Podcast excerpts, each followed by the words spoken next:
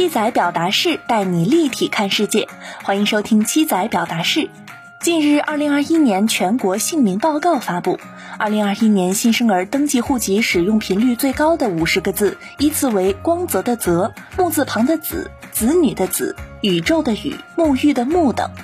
从二零一八年开始至今，公安部户政管理研究中心已经连续三年发布全国姓名报告。社会各界普遍认为，该报告对给孩子取名极具参考价值。但如果关注这三次报告的话，会发现参考价值并没有转化为实用价值。给孩子取名的潮流这两年并未发生太大的变化，使用的字词看上去颇有换汤不换药的样子。千修，我外公的名；少礼，我爷爷的名字。外公是习儒，爷爷是穆谦。这是第一次姓名报告发布时，网友有关祖辈姓名的讨论。再向前推，南怀瑾、徐悲鸿、纳兰性德、林徽因、李清照、卓文君等等，在让人觉得其名如雷贯耳的同时，也由衷的令人钦佩他们的才情。从父辈这一代开始，中国人的名字变得随意。二零一四年的一个数据显示，中国重名率最高的前四个名字分别是张伟、王伟、王芳、李伟。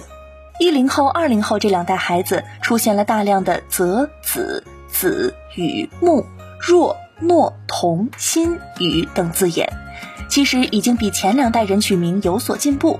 在古代汉语当中，这些字眼也都有深切美好的寓意，但架不住一窝蜂的使用，重复率一旦极高，哪怕单一看还不错的名字，也显得乏味起来。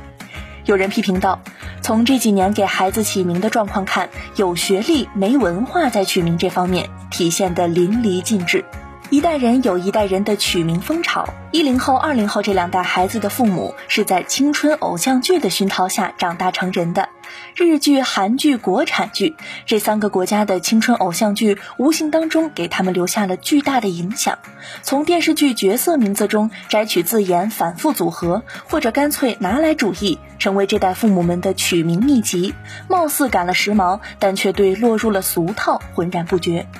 中国人的名字连名加姓，绝大多数都是两个字到四个字，而中国人口众多，想要取一个既有个性又有文化的姓名，确实难度有点大。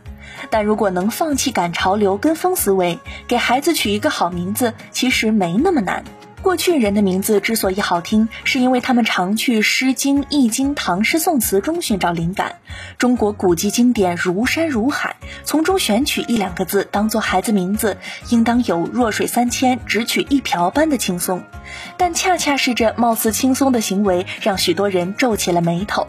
首先是找寻古籍经典，就成了一大障碍。很多人家里是没有这类藏书的，即便通过网络搜索的形式找到了个别篇章，对于如何选择合适的字来使用，也会一筹莫展。其次是缺乏耐心，不重视给孩子取名。给孩子取名更多的目的是为了满足上户口的迫切需要，而不是让孩子拥有一个可以使用一生的标签。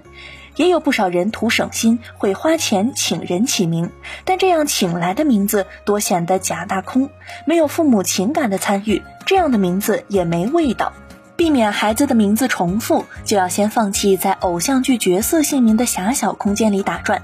此外，立刻搬出《诗经》等古籍也不能起到根本作用。最重要的是要转变观念，静下心来，在给孩子起名的过程中多注入一些情感，多花费点时间。